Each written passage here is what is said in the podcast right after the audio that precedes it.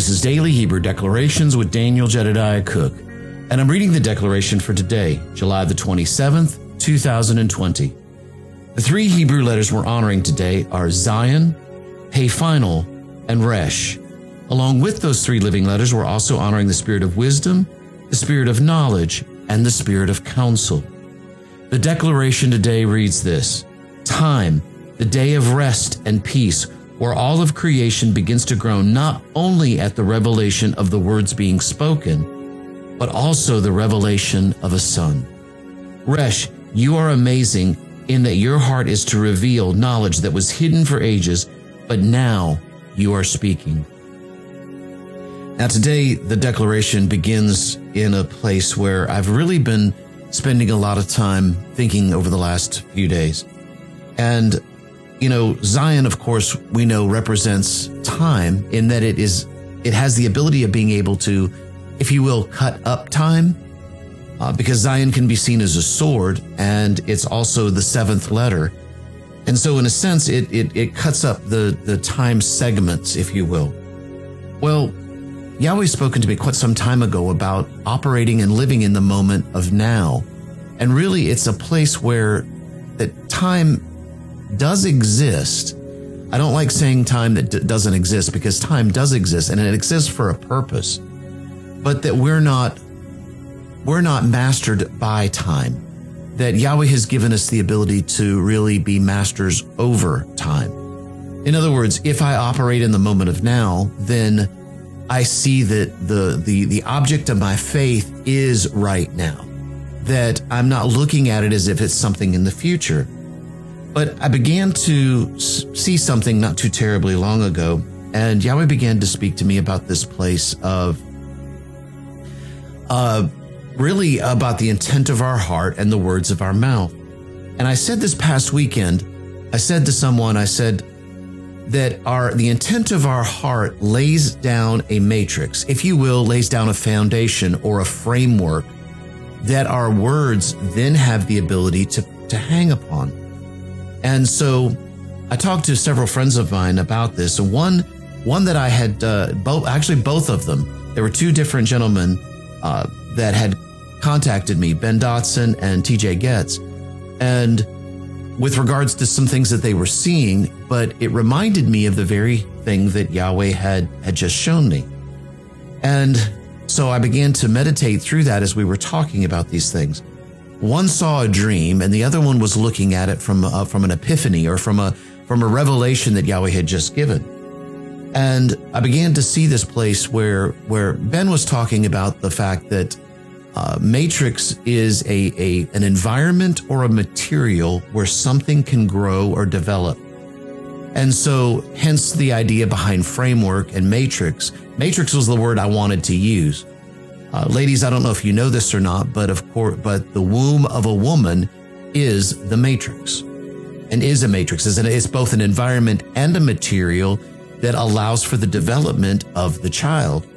And so again, that's a perfect definition with regards to this.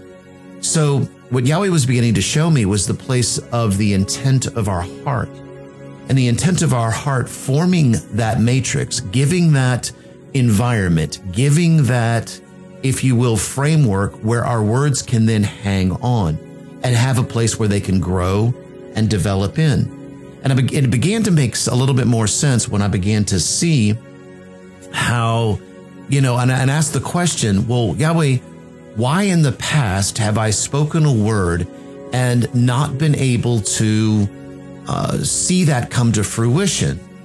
And I began to realize that that part of that had to do with the fact that I had I had the intent of my heart had formed a matrix that was not conducive to the words that I was speaking.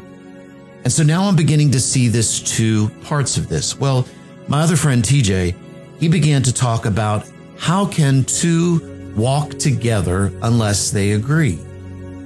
And I began to see how the question he was asking really fit into the place of what we were talking about between this heart and and and the the if you will the intent and word connection the intent of my heart and the words of my mouth.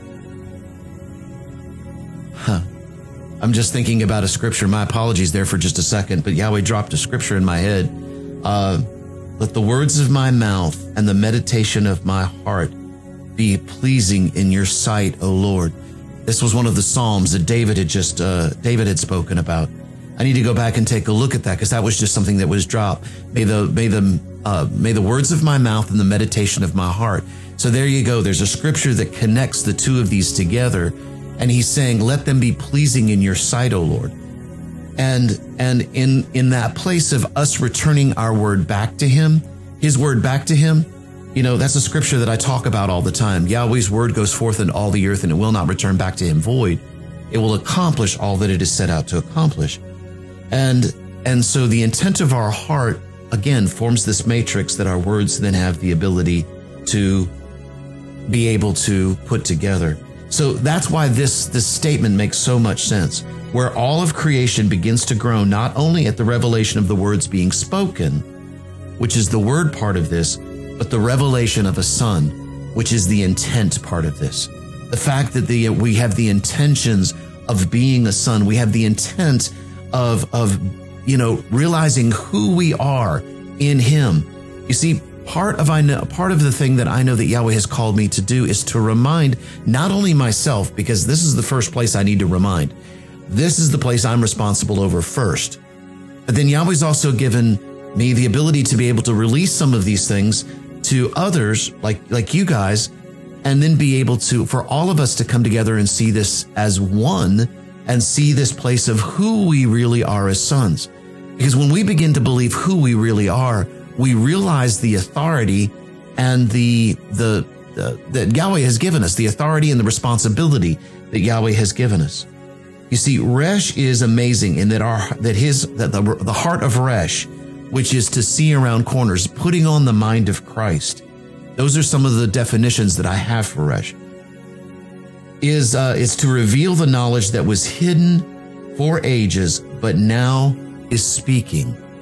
Well, now we've got back to the words again. You see, Resh really to me, and you guys have heard me say this before, how Resh, how can we know the future? How can we speak into the future? Because Michelle's used that many times over when it comes to some of these uh, some of these declarations, and she talks about being able to create the future. Well, how does Resh how is Resh able to do that?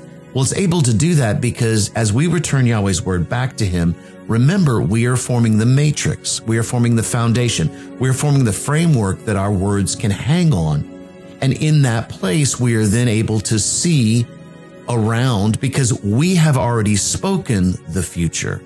We have already spoken the very things that are coming because of Yahweh's word. If we're willing to look into the, the revelation of the words that he is, spe- is speaking, let's go back to the top part. Not only the revelation of the words being spoken, but the revelation of a son. If we can look it look past even the words that we're speaking to the intent of Yahweh's heart and the intent of our heart agreeing together. You see, now that goes back to what TJ said. This place of, of how can two walk together unless they agree? The intent of our heart matching the frequency of Yahweh's heart and giving that framework, the framework that has absolutely the ability to stand in the midst of any situation. You guys have heard me talk about Vav and how Vav isn't just standing on top of the rock. Its feet are implanted into the rock. It goes below the earth. It has a foundation that it stands upon. So when the waves come and try to wash everything that's on top of the rock away, we can't be moved because we're standing firm.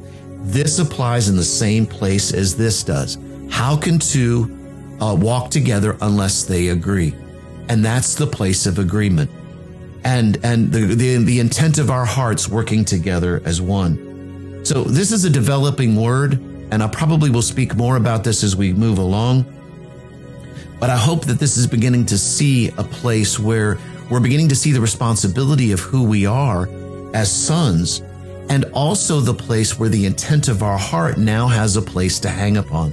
You see, I wondered why things didn't happen before. But just as TJ said, this was one of the arguments that he came up with was, you know, how can I be look to be rich, but yet have an intent of poverty in my heart. If I have an intent of poverty, I'm creating a matrix of lack.